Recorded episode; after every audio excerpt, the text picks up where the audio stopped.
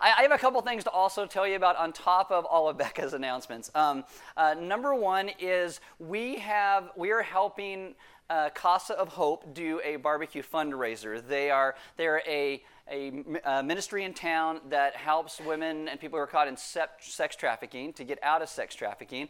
And their budget kind of took a hit this year. And so they are doing a fundraiser on August 27th uh, and tickets are available at the Welcome Center. If you work someplace where people might want to buy those, grab some from there, take them to work, and sell them there. We told them we'd sell about 250, which should be easy because you guys like food, and I know that. But you can get them. I, I bought two this morning, and see, be like Aaron.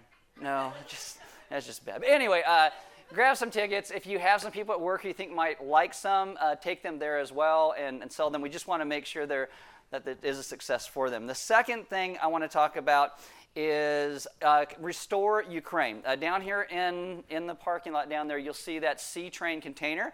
And each week for probably the next two or three months, maybe four or five until it gets full, we will have boxes in the back. You grab a box, you fill it, uh, maybe you take it to work again, and you have people at work fill the box, and it's to get food over to Ukraine.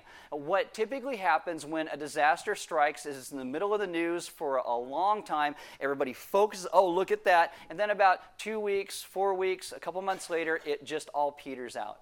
And this is one of the reasons this is good because it's going to take us between two and four to five months to fill that container. And once it's full, that will get taken over to Ukraine so they will have food. And so it's a way to not just get involved in the first couple months, but to continue to keep that going. If you haven't grabbed a box, grab one. Uh, Matt will be down. I think Matt and Janice both will be down at the C train later today, uh, collecting those if you have them today, or handing more boxes out down there. They'll be able to answer any questions you have. But we just wanted to throw that out there for you as well. Uh, I saw people grabbing boxes after last service, which was great. And the last thing I want to tell you about is we are doing a trivia night at Element. And trivia, I know people who don't go to trivia, they don't understand trivia. They think that we're going to make it's like a game show and you're going to stand up with other people and be like, "What's the answer?" "I don't know. Lights are in my face." That's not how trivia works.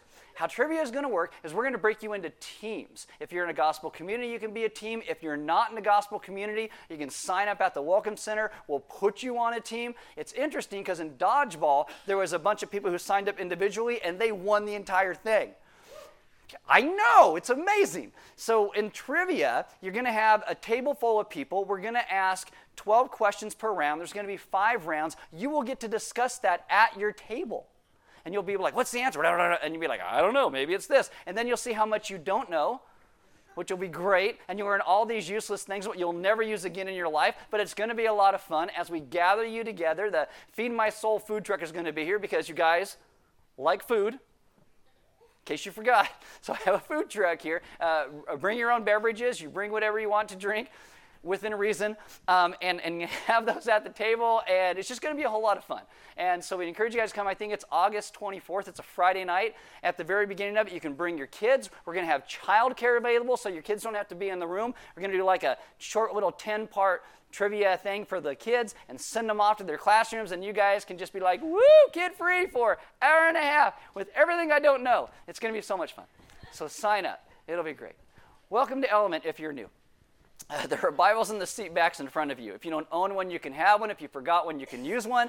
There are sermon notes on the communion tables throughout the room. They look like this. And on the front side, you're going to get the verses we're going through today. On the bottom, you're going to get a place for a question. And if you Maybe you should save your questions this week till next week because this is a two parter this week and next week.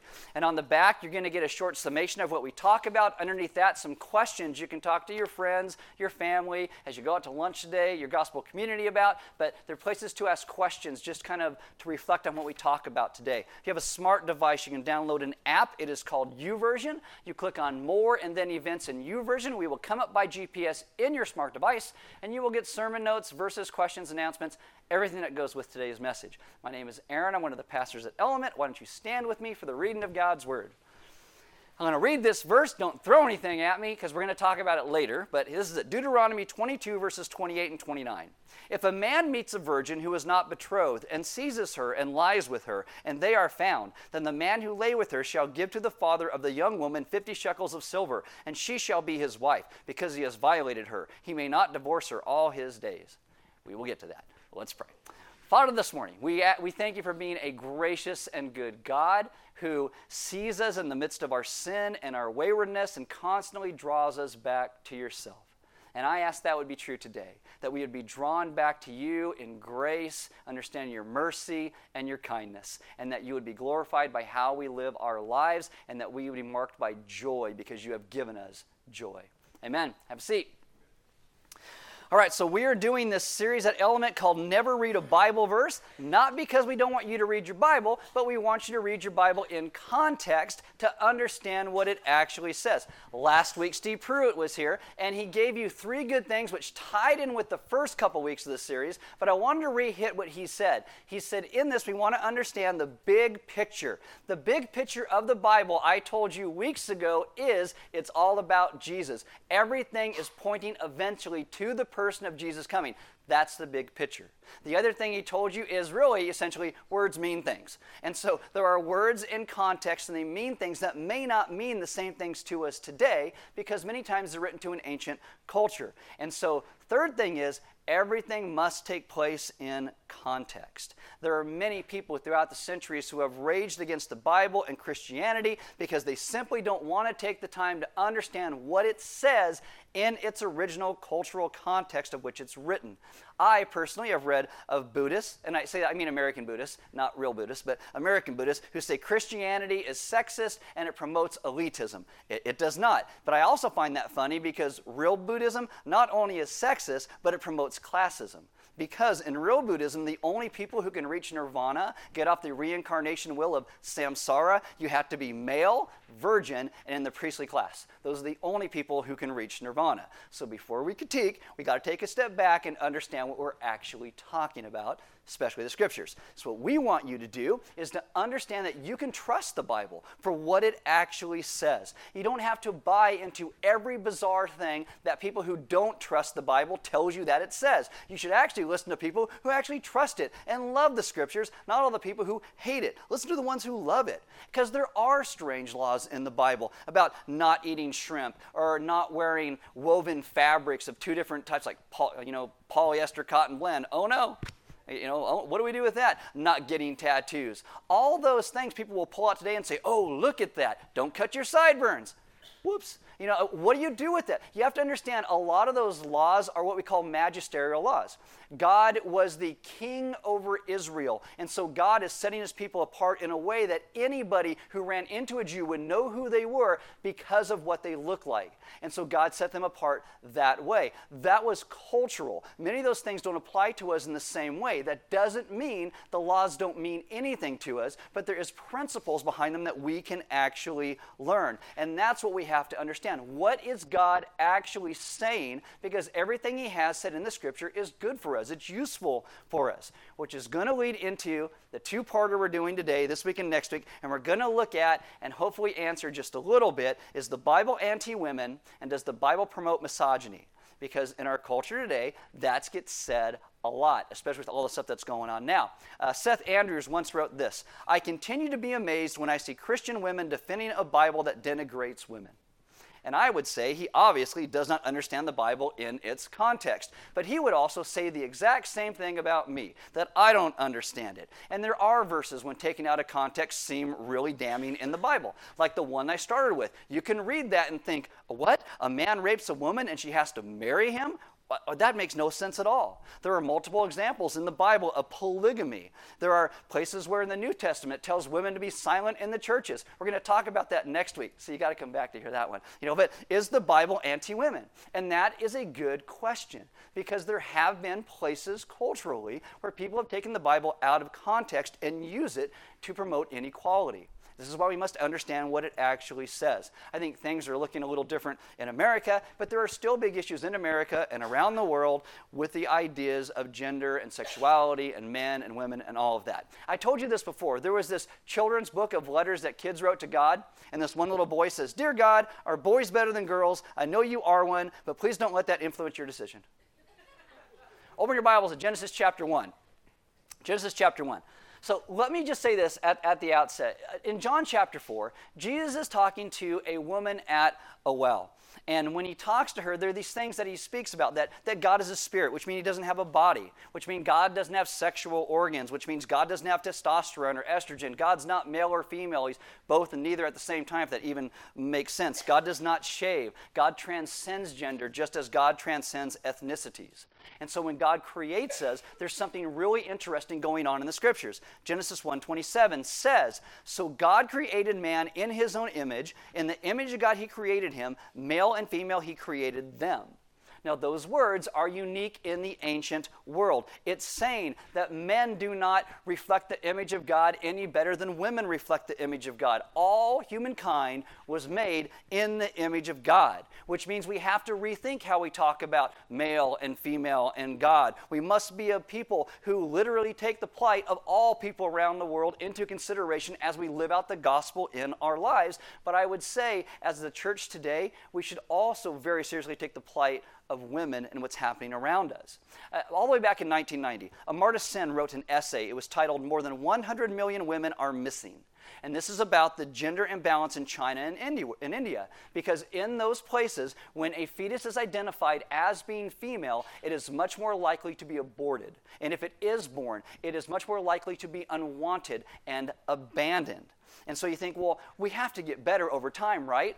20 years later, uh, Mara Hvistendahl wrote her article called Unnatural Selection Choosing Boys Over Girls and the Consequence of a World Full of Men. It's not anti men or anything like that. It, it notes the exact same thing. In Asia, right now, there's an imbalance of 163 million males over females. And as I said, the reason for that is when a fetus is identified as female, it's much more likely to be aborted.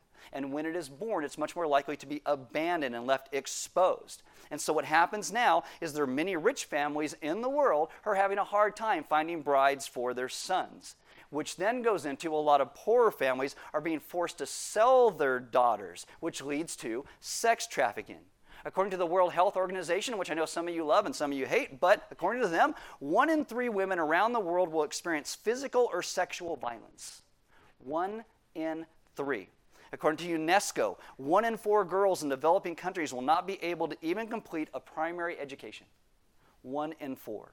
And so today, maybe you're watching online or you're here in this room and you're from a secular background and you read the Bible and you see polygamy and patriarchal systems and a verse about husbands are going to rule over their wives and you wonder, how could a modern thoughtful person honor such a book? Well, we're going to talk about that this week and next week. Or maybe you're from a really churched background that had this culture that said a woman's job is to be barefoot in the pregnant, pregnant in the kitchen, making sandwiches for their men. I mean, if you're a woman and you want to do that, awesome. More power to you. I'm not saying you can't do it, okay? But what I'm saying is Element believes the Bible. When it is rightly understood, it affirms an equal community where women and men serve together and partner together on the basis of giftedness that God has gifted us to do certain things in the world, and that giftedness is going to best reflect God's intent for being image bearers in the world. That makes sense? Let's start there. So I got three points for you today. Number one is this In the beginning, there were no Bible verses that sounded anti women. Okay? In that culture, in those days, there were no Bible verses that sounded anti women. So in Genesis, God creates men and women distinct and equal, yet they're meant to live together in harmony with one another and God Himself. And in Genesis, there's actually no indication that one gender is superior or has greater value than the other. So if you're in Genesis 127, Genesis 128, the next verse, after creating Adam and Eve, this is what you read. And God blessed them, and God said to them, Be fruitful and multiply and fill the earth and subdue it, and have dominion over the fish of the sea and over the birds of the heavens and over every living thing that moves on the earth. Men and women both get this mandate. Men and women both shared responsibility. There isn't like a hierarchy here of who's better. It is perfectly mutual community and harmony with one another, co equal image bearers of God, serving one another. And you look at Genesis, this is a huge leap forward for mankind in understanding the relationship with God and the relationship with one another. Now, if you go to Genesis chapter 2, you end up on certain verses that people have questions about. In Genesis 2:18, when God makes the woman. So Genesis chapter 1 is kind of this straight narrative. Boom, boom, boom, boom, create, create, create. Genesis 2 then comes how that gets filled out. So you get a much broader story. When I say filled, I mean F I L L E D, not feel, but fill. Sometimes my wife says I mumble my words, so I'm just trying to throw it out there. Okay, uh, so Genesis 2:18 it says this: Then the Lord God said, "It is not good that the man should be alone. I will make a helper fit for him." And this is why we have to understand words, that words mean things in the original culture. Because we hear the word helper, and this is the Hebrew word for ezer, and we think, oh, she was made to help. When we hear helper, we think, oh, that's an assistant, that, that's a gopher, that's a, someone subordinate. The original word ezer for helper is used over 20 times in the Old Testament, and it's most often used of God Himself. That's who most likely gets that word. God being our helper does not mean that God is your co pilot. If, if God is your co pilot, you're going to wreck the plane because you are in the wrong seat. Every time we think we're the pilot, mm, boom, we just crash the plane. He's not our co pilot, He's the pilot. We follow Him. Psalm 33, verse 20 Our soul waits for the Lord, He is our help and our shield. God is not inferior to those he helps. Helper does not mean less important. It was the idea that God created men and women for each other. We are not good on our own. And this doesn't even just refer to marriage. This means that in ministry, in life, as the gospel goes forward, we are meant to do this with one another as co equal image bearers of God. God gives each person a partner who is equally and yet differently reflecting the image of God. So when God makes the woman, there's this other kind of weird thing that happens in Genesis 2. God will cause the man to fall asleep. And when he falls asleep, God's going to remove one of the man's ribs in order to fashion the woman. Now there's a whole lot of debate about this. Is this figurative? Is it literal language? What is that? I don't think any of that's the point, right? I think the point is that we sometimes use our words and we don't understand them. That word rib in Hebrew is this word called selah and it literally means side. Some of your translations may use the word side, it's a much better translation. Now, in architecture, this word is used to describe different sides of a structure.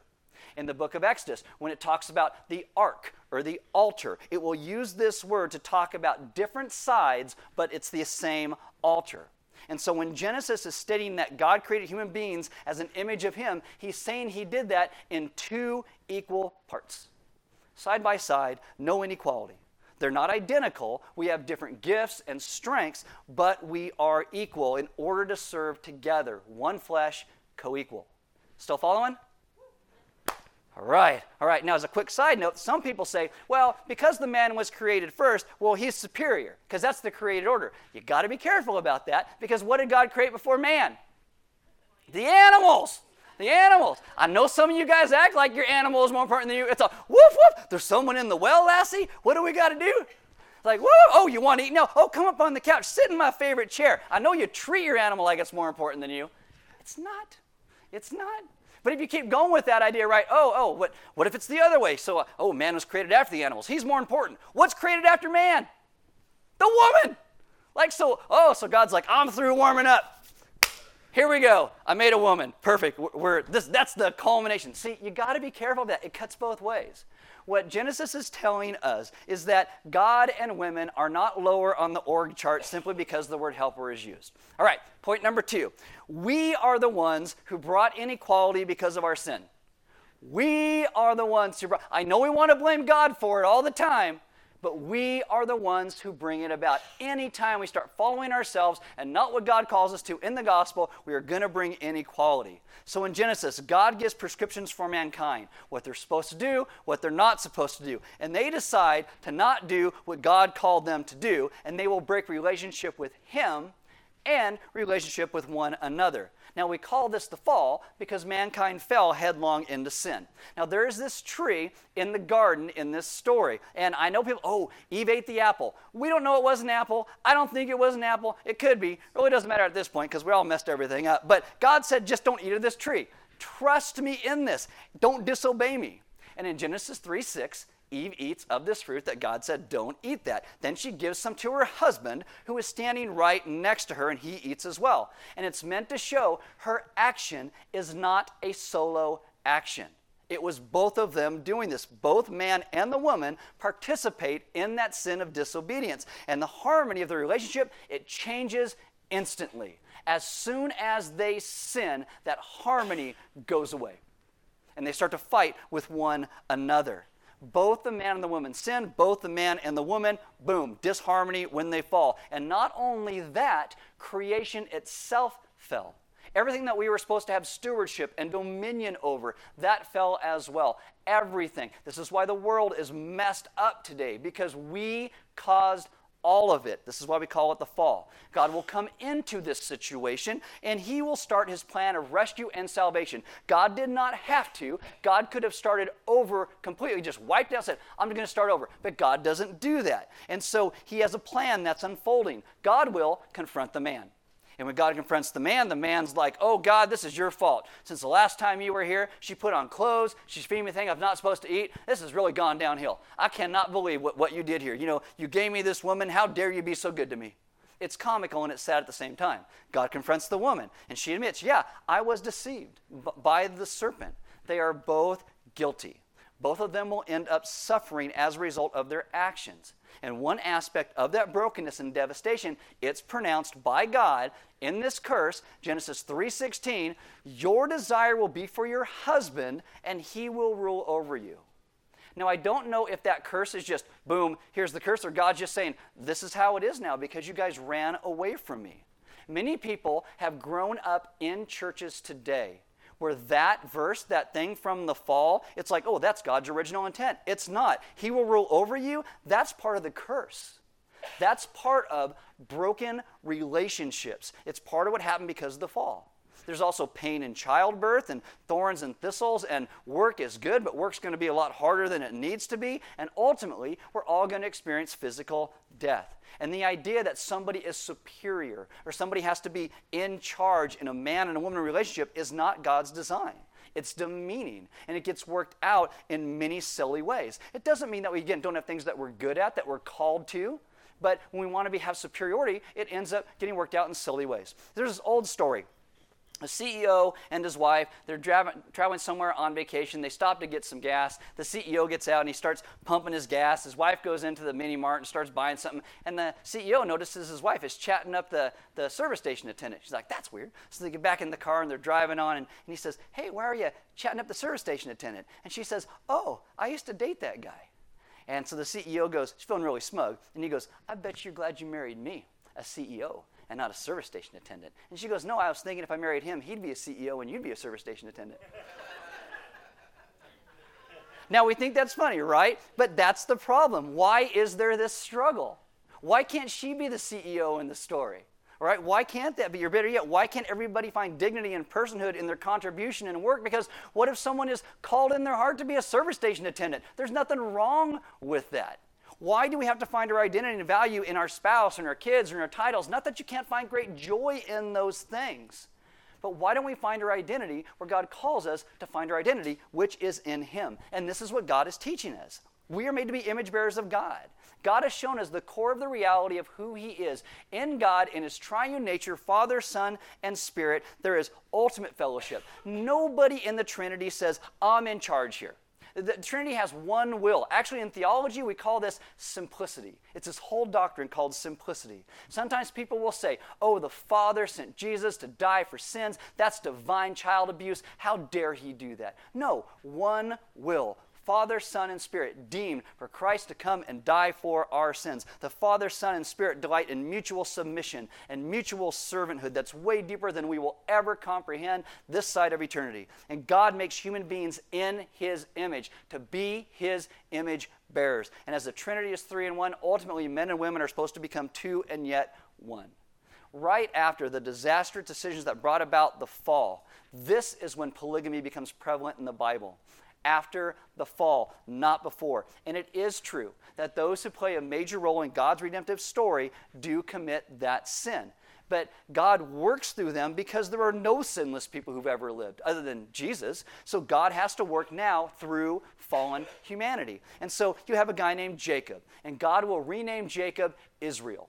Israel will have 12 sons who end up becoming essentially the 12 tribes of Israel. He gets those 12 sons through two wives and two concubines. And concubine is not farm equipment. That's like a girlfriend on the side. So 12 sons come about by four different women. King David has many wives, and yet he is called a man after God's own heart. Not because he was sinless, but because he had a heart that really did want to worship God, but he was still sinful in that state. You have David's son Solomon ends up with 700 wives, 300 concubines, again, not farm equipment, and God calls it sin.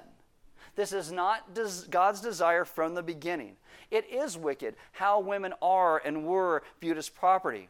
But the time period after the fall, all the way till today, it's filled with oppression and sadness, none of which are part of God's desire for his people. And so we must understand the verses in the Bible that sound anti women or misogynistic, where they were written and why they were written, or we're going to misunderstand everything about them. Uh, again, context, the big picture. When at the beginning of this series, I told you that N.T. Wright kind of breaks the biblical narrative into six different acts. Well, right now, we are still in the act before Christ comes back. There is sin and injustice in the world, so we have to understand tragedy and injustice in light of where we are in the narrative and why God also says the things that He says. Next week, I'm going to walk you through some amazing things that God did in the Bible to show the strength and equality of women. Next summer, I'm going to do a series, and we're going to call it Not So Little Women. Yeah, yeah. I thought I just created myself. Uh, today, I'm going to end with two things. Number one, answering the crazy verse about women uh, marrying a rapist that we started with. And second, I, re- I really briefly want to look at what God does in redemption by bringing us back to Christ Himself. So, point number three is this how God still brings hope in the midst of our sin. So, let's start with the verse that I started with that sounds really crazy Deuteronomy 22, verses 28 and 29. If a man meets a virgin who is not betrothed and seizes her and lies with her, and they are found, then the man who lay with her shall give to the father of the young woman 50 shekels of silver, and she shall be his wife because he has violated her. He may not divorce, divorce her all his days. Now, there are people who see that verse and they think that treats women as property. Not necessarily. Again, we have to understand and see this verse written to a culture that was living 3,000 years ago. We don't understand that culture because we don't live in that culture. We have time travel movies and, and TV shows, and I really think we get that all wrong too because anybody in those shows, they go back in time and they act like they do today. We are so irreverent. You went back in time and acted like you act today, you'd be in jail or worse. We just don't understand the significance of what's being said because we don't understand that culture. So, this verse is in the midst of hundreds of guidelines given to an ancient people group in response to some very despicable and desperate situation. And it was actually given to protect women. And you're probably thinking, how is that? I'm so glad you asked. I'll tell you how. So, male dominance at that time exists like it does in many places today. A woman in that culture who was not married and had been sexually involved with a man, even if it was rape, was seen to have lesser value.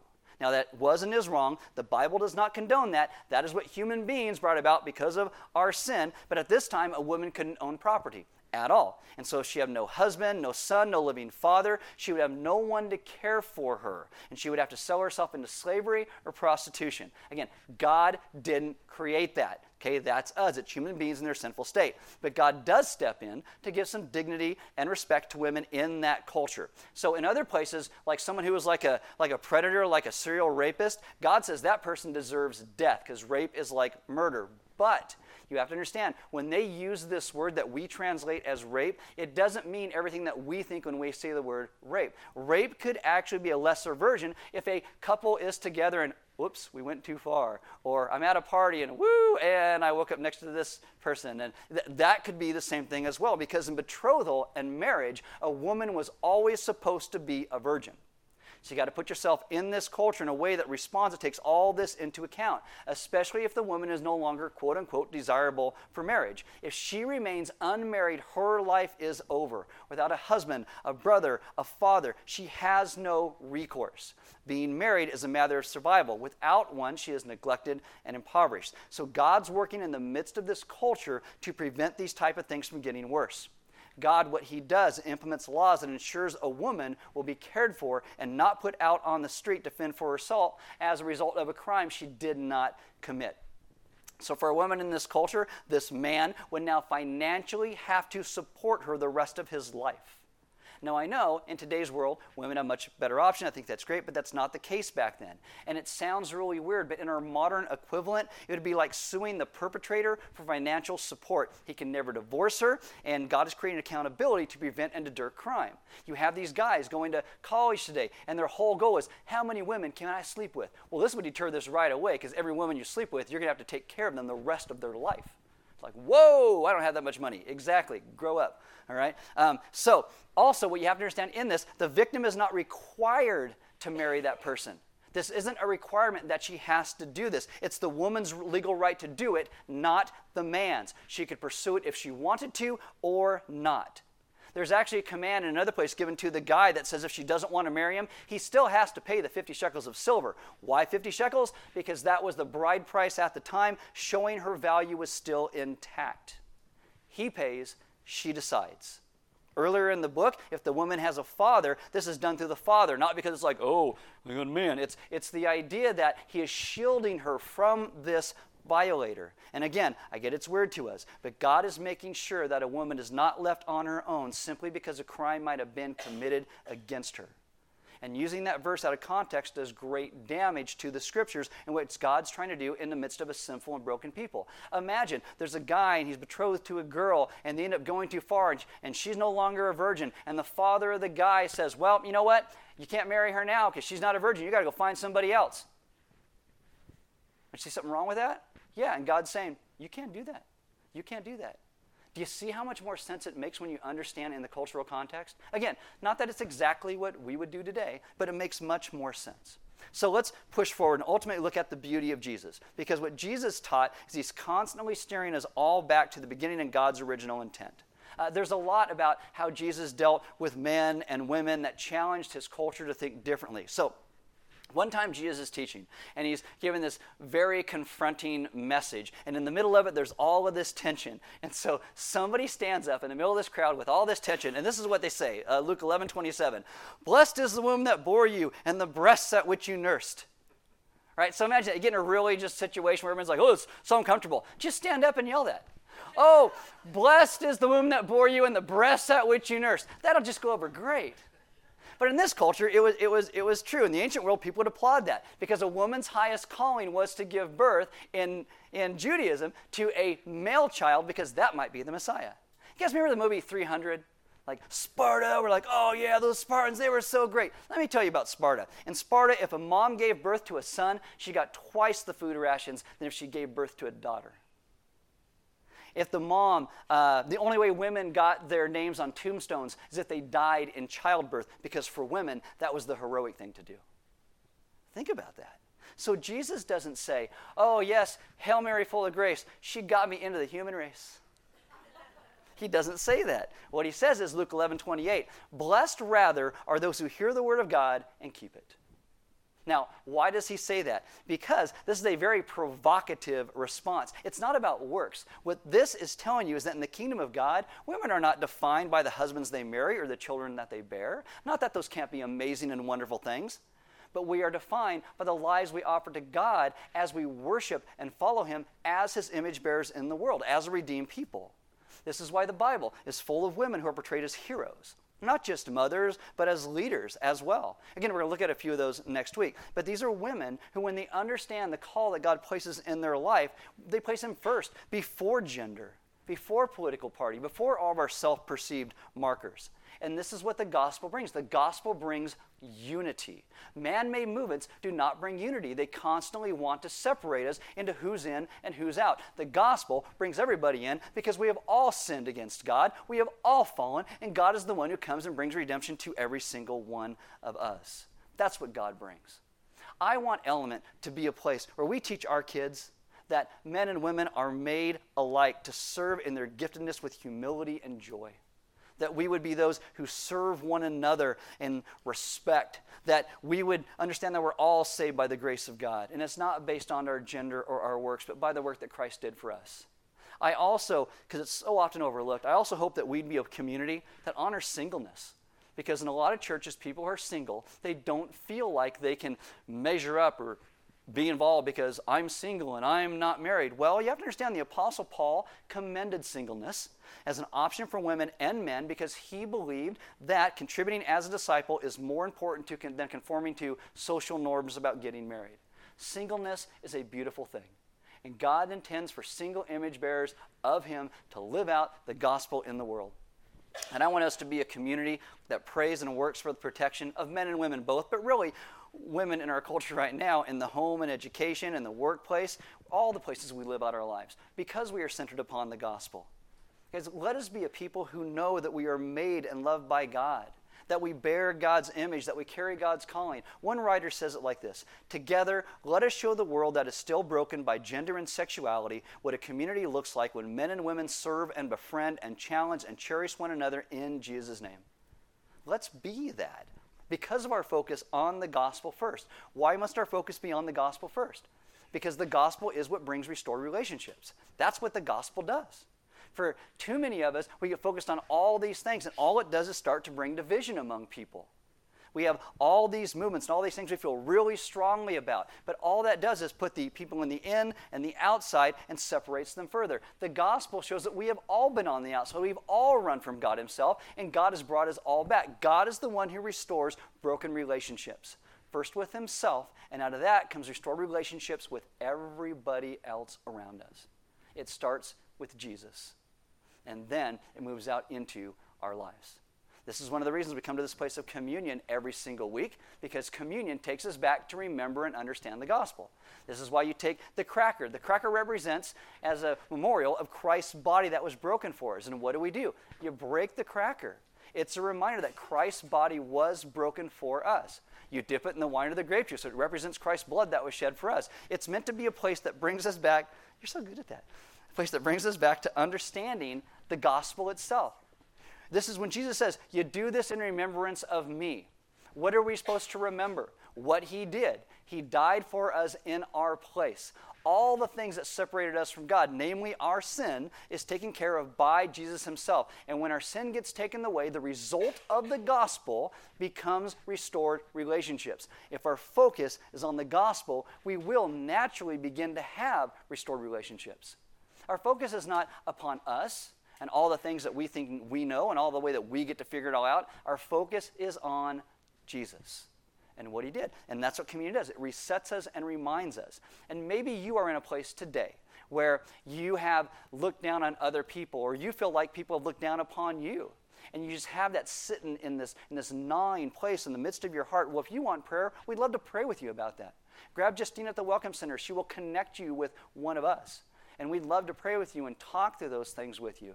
Because it can be it can be hard to move out of a place where you see others as less than you or if you have seen yourself as less because of how people have treated you it's hard to move back out of that. But i'll tell you our focus must first be on the gospel because that is helps us to understand what god has said about us what god has called us into as a people. And that changes really everything. It really does there's offering boxes next to all the doors. We give because God gave so much to us. Giving is simply part of our worship. We do not pass a plate. It's always a response to what God has done. And I invite you to grab either the sermon notes in your app or, or right there and talk to your friends or your family or your gospel community or you know what, to, about those. I mean, maybe, maybe you go home today and, and you're alone, you're staring in the mirror. Ask yourself questions in the mirror. You know, just talk, kind of start talking through some of those, those questions to go back to you. what does equality actually look like? Because what do we mean when we define the word versus how God defines the word? I mean, God defines we are called image bearers of Him. Our equality is not that I can make more money than somebody else. our equality comes back to the point of understanding who we were made in the image of. And I think if we understand that, all those other places of inequality in our culture will start to go away if our focus becomes the gospel first. And guys, I get it. Our culture is not going to go that direction anytime soon that I can see. But we as a people can. We as a people can live the truth in our lives and show what true gospel centered lives look like. Not because we're saved by what we do, but because we see that we have first been saved by God Himself and that is the beauty of the gospel. God changes us and sends us to be his image bearers in the world. Let's be that by speaking about the truth of who God is and what he has done to bring us all back to himself. Restored relationship as a result of the gospel. Let's pray. Father, this morning I ask that you would teach us to understand what it means not just to be made in your image, but how we have all run from how you've created us to be, and then also how you've come to restore us back to yourself. That we would understand the great hope that we have all received because of what you have done. God, I ask that you would teach us not to look at our own works and how hard we're trying to do all these things, but we take a step back and understand the work that you have done for us on the cross, on our behalf, to bring us to you. And we would see all the things that we now long to do in our lives as simply a response and thankfulness to your great love, which has first been given to us. And I ask if we are those who look around the world and we see people who we deem as less than us, that you would convict our hearts of that. And we would see that clearly.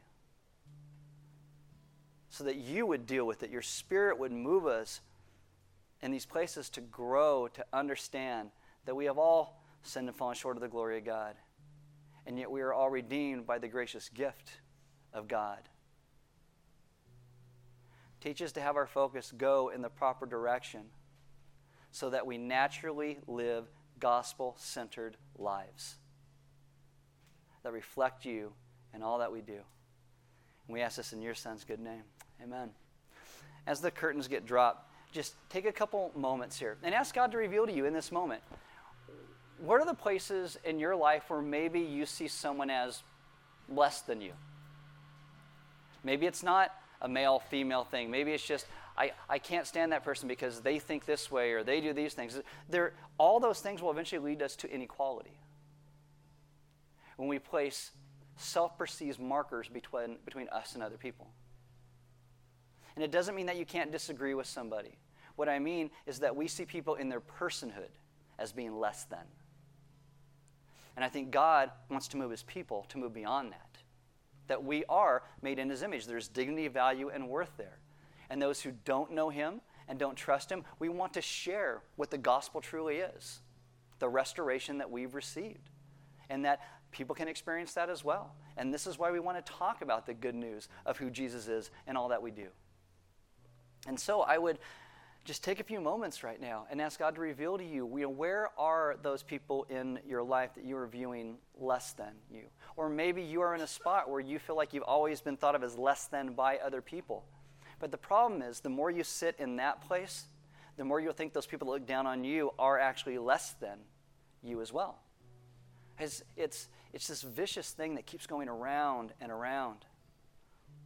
And we must be open enough about the places where our hearts are drawn to want to separate ourselves from those God has, has called us to speak the gospel to. When we understand what equality truly means. It means that we have all sinned, that we've all run from God. And God is now calling all people to Himself. God's circle is the most inclusive circle in the world because He calls all people to Himself.